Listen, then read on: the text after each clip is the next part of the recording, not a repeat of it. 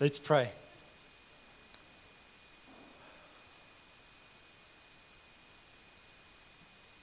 Father God, we want to thank you for your presence.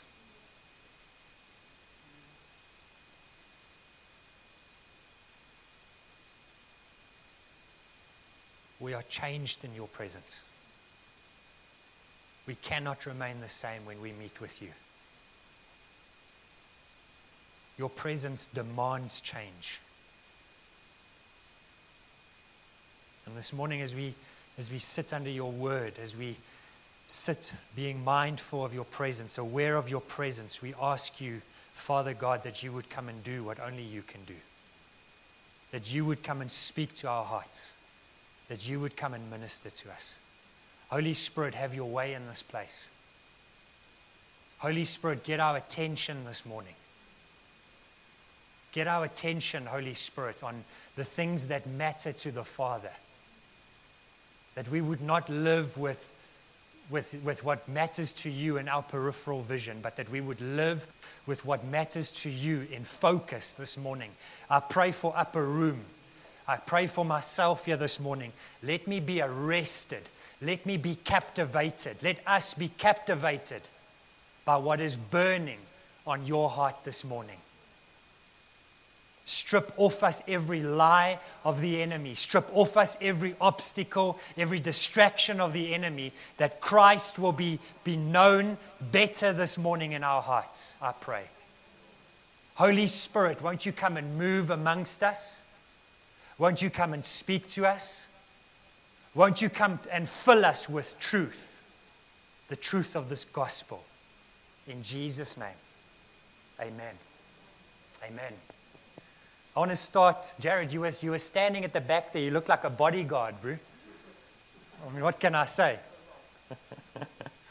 I heard a story this week. I was listening to a message and I heard the story and I just thought I have to share it.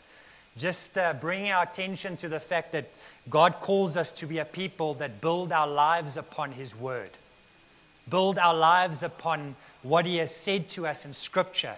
Not washing around, wandering, drifting, unsure, but no, actually building our lives upon that which is unshakable.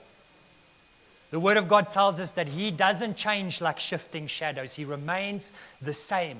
But so much of the church today is walking around shifting and changing and chopping and unsure and all of this, and like what Steve was saying, unaware of what God has spoken over us. We need to return to His Word. Amen? And so I heard this story. It's the story of a pastor that was invited to go and have a meal with a couple in the church. And they had a lovely evening. And around halfway through their meal, the pastor took a spoon and he hid it. And only the wife of this couple, or only the wife saw him take the spoon. And she was like shocked. She was horrified that this pastor stole her spoon. Didn't say anything. The pastor left, and as he drove out, she looked at the husband and she said, "Did you see that?" "Saw what?" "The pastor stole my spoon, one of my spoons." And this thing just bugged her every single day. The pastor, he would stand up on a Sunday, he would preach, and all that she could see was the standing spoon preaching. And she would drive in the car, and she would be reminded of the spoon. "The pastor stole my spoon." And a year later, the same pastor came over for dinner, and she couldn't help. She couldn't help herself. Right at the end of the dinner, she said, "Listen, I've got to get something off my chest. There's this thing that's bugging me, and it's really hindering me, even in my walk with the Lord." And he said, "Yeah, I'm listening. And she said, "Can I ask you, the last time you came, did you steal my spoon?" He said, "No, I put it in your Bible. A year ago, I put it in your Bible." And friends, that is how we treat God's Word. We run to His Word when we need Him. We run to His Word when it matters. And I have this strong sense as an eldership even. I said to the guys, we have to as a people be a people that have His Word in front of us. We have to return to His Word. We have to build upon His Word. Amen. It can't just be once a year when the pastor comes to visit, Pete comes to visit, that we turn to God's Word. No, we build our lives upon His Word. Amen. And so this morning, I'm not talking about the importance of God's word. I just thought it was a good story to get your attention. But I have entitled my message, Eyes for the Harvest. Eyes for the Harvest. And this whole week, I've had a burning in my heart. Not just this week, for the last couple of weeks now, but it's just increasing. And I know what some of you may be thinking. You may be thinking, Anton, can we maybe move on now? Can you maybe talk about something else? No, I want to talk about this until we get it as a community. My title, Eyes for the Harvest, continuing this little series that I started a couple of weeks ago on living simply and loving sincerely. And I've probably also got it wrong because Luke has so confused me, but you get the point. But it's this, it's God has called us to love Him with all of our hearts, with all of our minds, with all of our strength. And God has called us to love others in the same way that we love ourselves. And I feel like God is calling the church's attention to look at the harvest that is ripe, to look at the harvest that is ready. And so this morning I'm going to start by reading just this passage of scripture in Matthew chapter 9. So if you do have your Bible with you, please turn with me there in your Bibles to Matthew chapter 9. I'm starting to hear more pages in Upper Room, not clicks. And I like that. Matthew chapter 9, verse 35. Jesus went through all the towns and villages, preaching in their synagogues and proclaiming the good news, the gospel of the kingdom, and healing every disease and sickness. I love that. I love the fact that Jesus had a show and tell ministry. He wasn't just all words and no action. No, when Jesus spoke, He also demonstrated. And I feel like God is calling the church back to not just speaking, but actually demonstrating kingdom power every single day. Amen? Not just the people that sing about Him, not just the people that write clever poems about Him, but actually a people that proclaim the good news, the gospel of the kingdom, but actually follow through with an act of kingdom power and demonstration over sickness and disease. Jesus is our ultimate model because Jesus is perfect theology. Amen? Love that. I want to read it again. Proclaiming the good news of the kingdom and healing every disease and sickness. When He saw the crowds, He had compassion on them. When He saw the crowds, He had compassion on them because they were harassed and helpless like sheep without a shepherd. Then He said to His disciples, the harvest is plentiful, but the workers are few. Here's a prayer point. Ask the Lord of the harvest, therefore, to send out, other translation says, to cast out workers into His harvest field. It's a sobering passage of scripture. It's sobering because I believe nothing has changed. The harvest is still plentiful. The need is great. I like how Eugene Peterson puts it. He says this, the same passage, when Jesus looked out over the crowds, His heart broke. Jesus' heart broke. Jesus was moved with compassion. What does it look like for someone to be moved with compassion? There's emotion. What does it mean to be moved with compassion? It means there's tears. There's a genuineness of hurting and a heartbrokenness as Jesus viewed the crowds that were hurting, the crowds that were lost, the crowds that were broken, that were wandering around aimlessly like sheep without a shepherd. Jesus' heart broke. My question today is this, does the church's heart break when they look over the harvest field? Does the church's heart, is our hearts moved when we are looking at the world that we are living in? And I want to say to you this morning that I believe Jesus' heart broke. Jesus' heart was moved with compassion as he looked over the crowds for one reason and one reason only. Because Jesus, as he looked over the crowds over the harvest field, he heard the heartbeat of his Father. And it was a heartbeat of longing. It was a heartbeat of brokenness over what God created. The people that he created, those that he loved most and loves most, he's broken over them.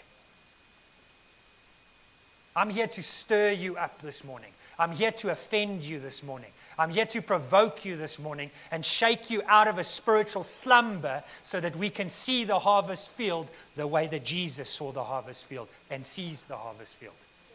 Amen? And I'm not going to apologize for being passionate. He is passionate for me. He is passionate for you. And he sees you as valuable. And he sees those that are lost as valuable. But the church, do we see them as valuable? I don't know about you, but the more I get to know God, the more I get to love God, the more I get to know Him in my relationship with Him, the more I am aware, or the more aware I become of the great need that there is for a Savior in this world to meet the sinner. Is it just me? I don't know about you, but the more I walk in relationship with Him, I'm experiencing His restorative power in my life. I'm experiencing His power in my heart. I'm experiencing His healing over my body. I'm experiencing His salvation. I'm experiencing His mercy. And it's all great, but there's something else that I'm also experiencing. I'm experiencing a brokenness of heart as I view the world. I cannot help it. I cannot help but look at the lost and be moved. And I want to say to you, it's not just for the evangelist. It's not just for those that are mercy-hearted to have a heart for the lost. No, it is for found sons and daughters to look at the harvest field and to be moved with compassion. It's a strange thing. I'm experiencing this incredible love of God, this power of God, but yet I feel broken inside. I feel broken inside. I feel broken inside. I'm moved. And I've tried to process this, and I've said, Lord, why am I experiencing this? And I feel it's this. I feel this is the reason. I've come to this conclusion that just because something is lost does not mean it's lost its value. Just because something is lost does not mean it's lost its value. Just because someone is lost does not mean they've lost their value. And that is why my heart is broken. Because if you get to know God, you get to know His heart. If you get to know His heart, you will be moved with compassion.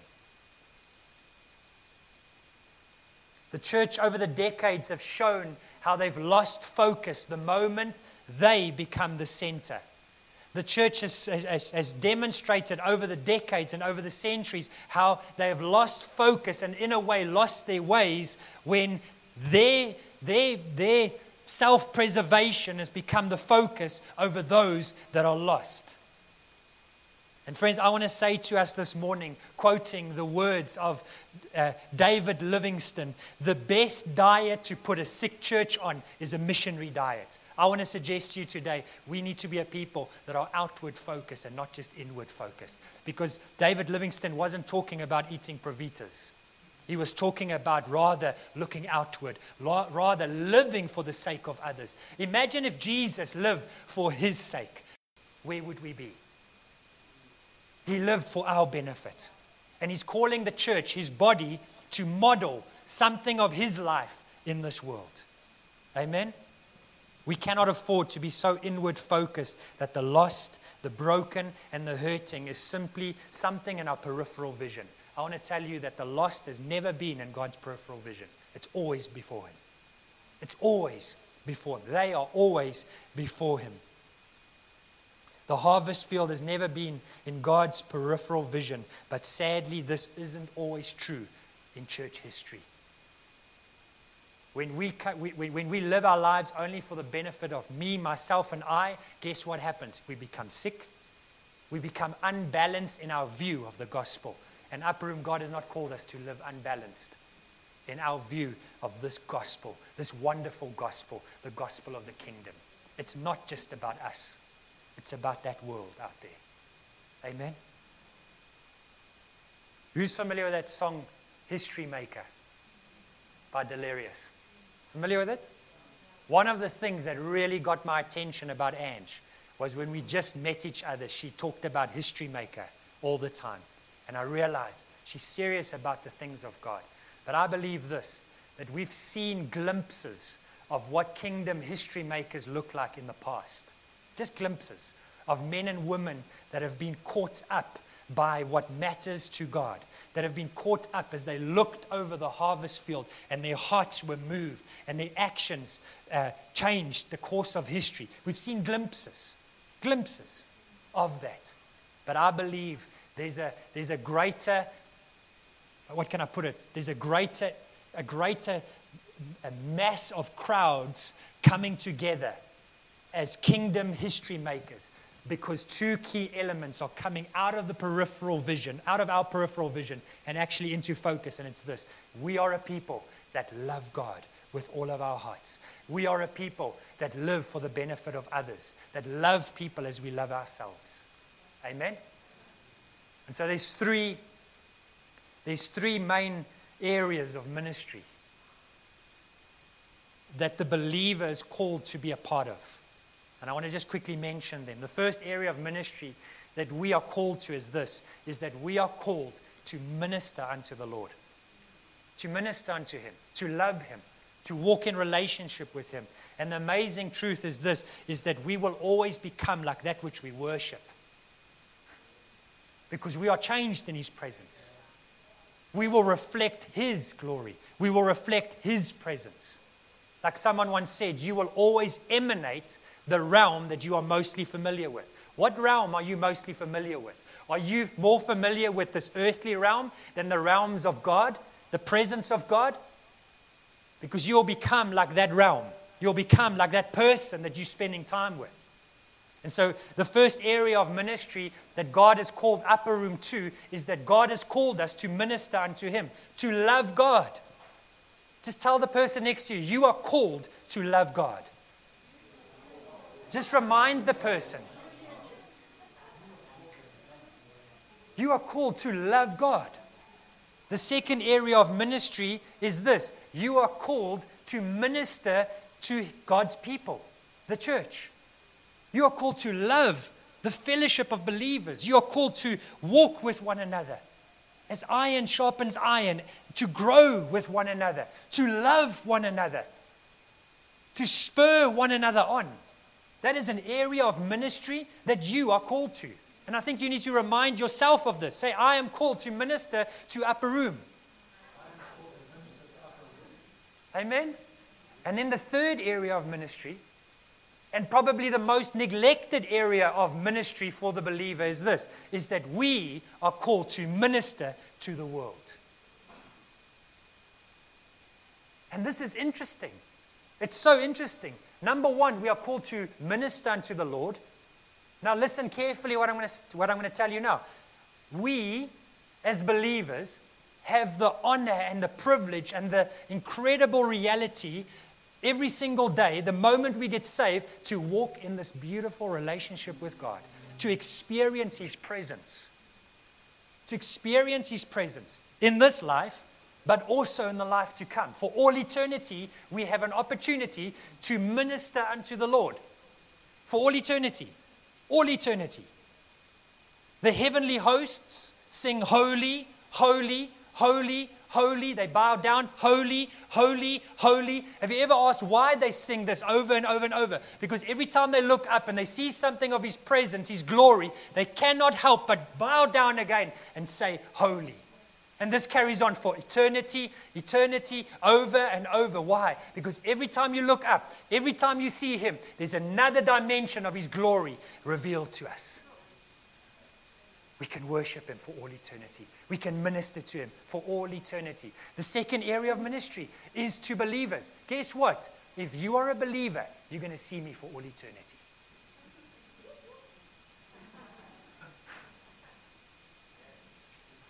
There's not marriage in heaven. For all eternity, we will be together. For all eternity, I will rub shoulders with people that I love in Malawi. For all eternity, I will rub shoulders with people in Nicaragua that I've never met in my life. But guess what? They're brothers and sisters, and I love them for all eternity. But here's the other reality. We won't always have an opportunity to respond to the Great Commission. We won't always have an opportunity to respond to evangelism. We won't always have an opportunity to proclaim the good news regarding the kingdom, and we won't always have an opportunity to lay hands on the sick and to see people raised. Why? Because there's no dead people in heaven. There's no deaf people in heaven. There's no lost people in heaven. There's no oppressed people in heaven. We are all set free. And so God is calling his people. God is calling his church to look over the harvest field and be moved and respond to the Great Commission, to respond to the call for evangelism, to respond out of this call of worshiping God and loving people. I don't know about you, but the more I love God and the more I love his people, the more I am moved with compassion for those who don't. In my opinion, evangelism in its purest form is an overflow of worshiping God. Evangelism in its purest form is the overflow of our worship of God. It's that simple. But the flip side is also true. I've seen how evangelism programs have been derailed because it's not grounded, rooted in the love of God, the worship of God. And so people get all caught up in programs and agendas, and they just lose focus. Well, this thing doesn't work. No. Just love God. Love God. Let him capture your heart.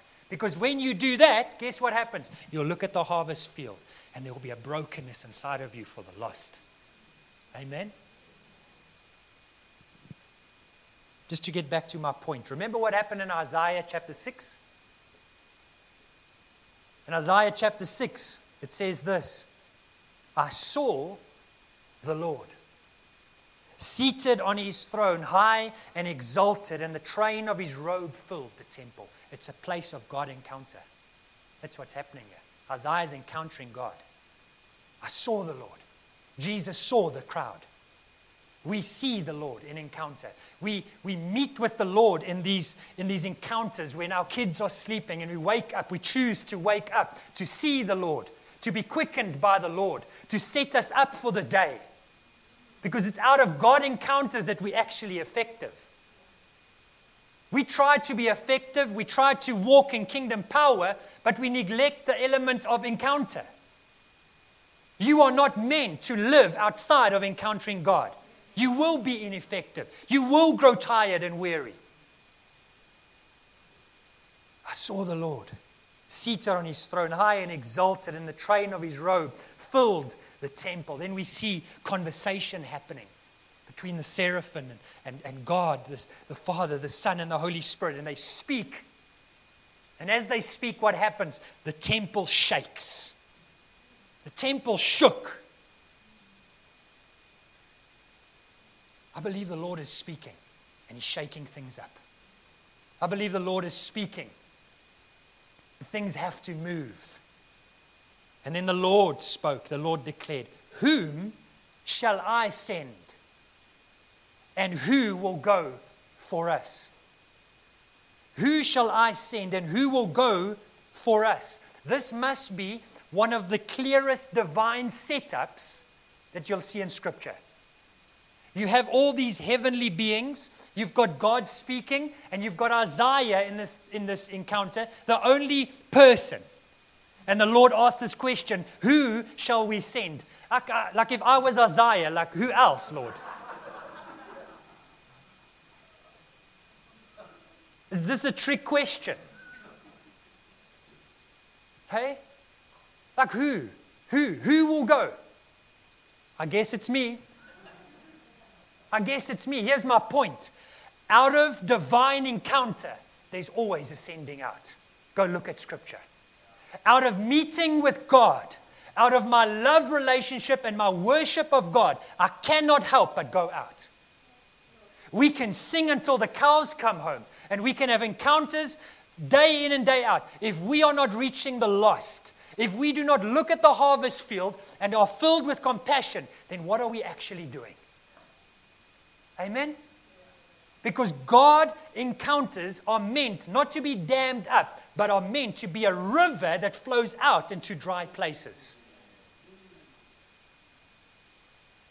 I am an encounter. You are an encounter of God. Why? Because you've encountered Him. Because you've encountered the Maker of heaven and earth. And when you encounter the Maker of heaven and earth, who are you to say, I'm not doing this? That's what the Lord's saying. The Lord says, I am the one that gave you breath. I am the one that made you. Who are you to tell me as God that you will not worship? I believe the Lord is calling us to attention in three ways from this passage of Scripture, and they come in the form of a question or questions. The first question that I believe God is asking Upper Room that you need to ask yourself is this. Am I still seeing compassionately?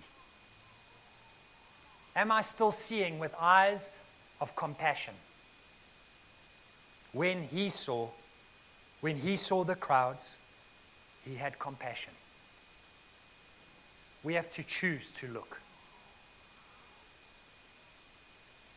I'm going to be vulnerable. There's been many a time where I've driven in my car and there's been a beggar on the street standing right next to me. I'm just being vulnerable, and you see it all the time. He's right here, but you choose not to look. When He saw the crowds, He was moved by compassion. Compassion floods into our lives when we choose to look with tender hearts. God, Upper Room, God has called you to live your life with a tenderness of heart. With a tenderness of heart. I think a great test to do, you know, when the doctors test your pulse, it's that kind of test. It's a great test to do within your own life, in your relationship with God, is to ask yourself this question. Am I still seeing with eyes of compassion? Have I still got a tender heart when brokenness and hunger and sin and the need around us, this is the problem, when this brokenness, this need and the desperation is always around us, the danger comes by the fact that we become desensitized to it. It's just always around us, especially in our nation. There's always need. There's always need. We become used to it. And the brokenness, the need, becomes the norm. No. The norm is the kingdom of God in you. The norm is the kingdom of God wants to come out of you and touch that brokenness, and touch that hurt, and touch that lostness. The condition of lostness. What does it mean to be lost? It's not knowing where you are or where you are going. Does that sound familiar when you look at today? When you look at this world around us, they were bewildered, harassed, distressed, dejected, helpless. They were like sheep without a shepherd.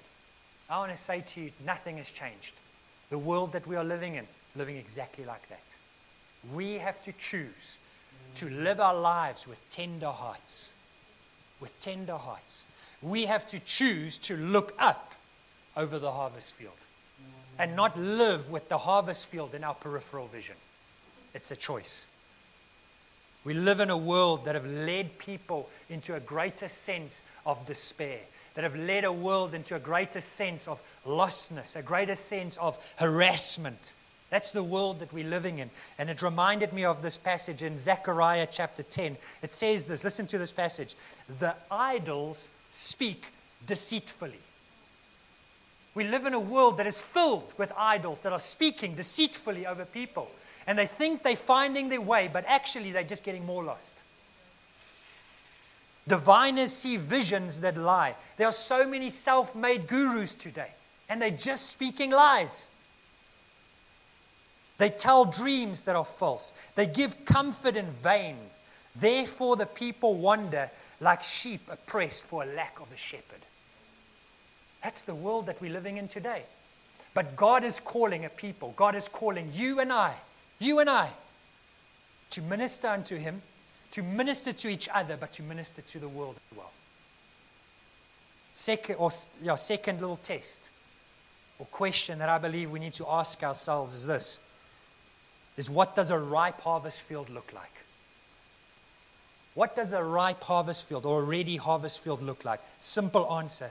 Jesus went proclaiming the good news of the kingdom, healing every disease and sickness. What does a ripe harvest field look like? Where there is darkness, that is your harvest field. Where there is sickness, there is your harvest field, Upper Room. Where there is brokenness, there is your harvest field. Where there is hurt, there is your harvest field. Where there is confusion, there is your harvest field. It's very, very simple. Wherever we see darkness, we need to, as a church, begin to see those places of darkness as an opportunity to represent the kingdom of light. That's the harvest field. Third question and last question is this, is why are the workers few? The harvest is plentiful. There's great need around us. Every single day there's need. Why are the workers few? Is it because they are living as distracted as the lost? Yo, Anton, that's a bit of a dig. Who are the workers? You and I. Why are the workers few? Is it perhaps because they live as distracted as those that are lost? Is it perhaps because they don't know that they are the ones that have been found? Freely you've been given, freely go and give. Is it perhaps because they are feeling unqualified? I think there's truth to all three of these questions, but here's the interesting thing. Jesus says this. He calls his disciples, and some translations put it like this. He says, he looked, he was moved with compassion, and then he called his disciples and he said this. He said, pray to the Lord of the harvest to cast out, to send out workers into the field. Who's he talking to? He's talking to his disciples. The very next chapter, what happens? The people that just prayed were sent out. Did you get that? The very workers that God is calling to pray are the very workers that He sends out. I've got no problem with praying for the harvest field. And I've been to probably 102, 103 prayer meetings like that, where, Lord, we call in the north, the east, the south, the west, come in to worship. I've been part of those, but that's actually theologically incorrect. Jesus says, pray for the workers to be cast out. And so it's great praying for the lost, it's wonderful, but we actually need to pray for the workers. Who are the workers? Please put up your hand. Hands. So and I find it interesting, this word to cast out workers into the harvest field is the exact same word that Jesus uses when he talks about casting out the demons. So what am I trying to say? He's talking about a forcefulness. He's talking about a kingdom, a kingdom aggression as we move out into this world. Not a passivity. Oh, Lord, I'm so broken and I'm... No, get out. I cast you out in the name of Jesus. Amen? So this is what I felt to do. If you are willing to respond to this word this morning, you're saying, Anton, I'm ministering unto the Lord. I love Jesus with all of my heart, brother. I love the church. But perhaps I'm a little distracted. Perhaps I'm feeling unqualified. Perhaps you're feeling unqualified. Perhaps you haven't really come to this realization that you are actually found. You are found. Do you know that? Melissa, you're found, eh? You are found. You are rescued. But I'm struggling. If that is you, I want to pray for workers to be cast out. I want to cast you out this morning. That's what I want to do. Like, I want Monday morning to go, and I want you to live like a kingdom madman or woman in the world that you find yourself. Amen? So if that's you, I want to pray for you. Okay, it's just me then. Stand up.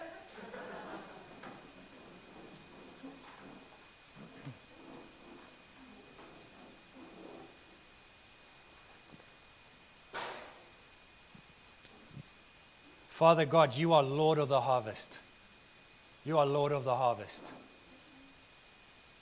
I ask, according to your name, Jesus, that you would cast us out into the harvest field.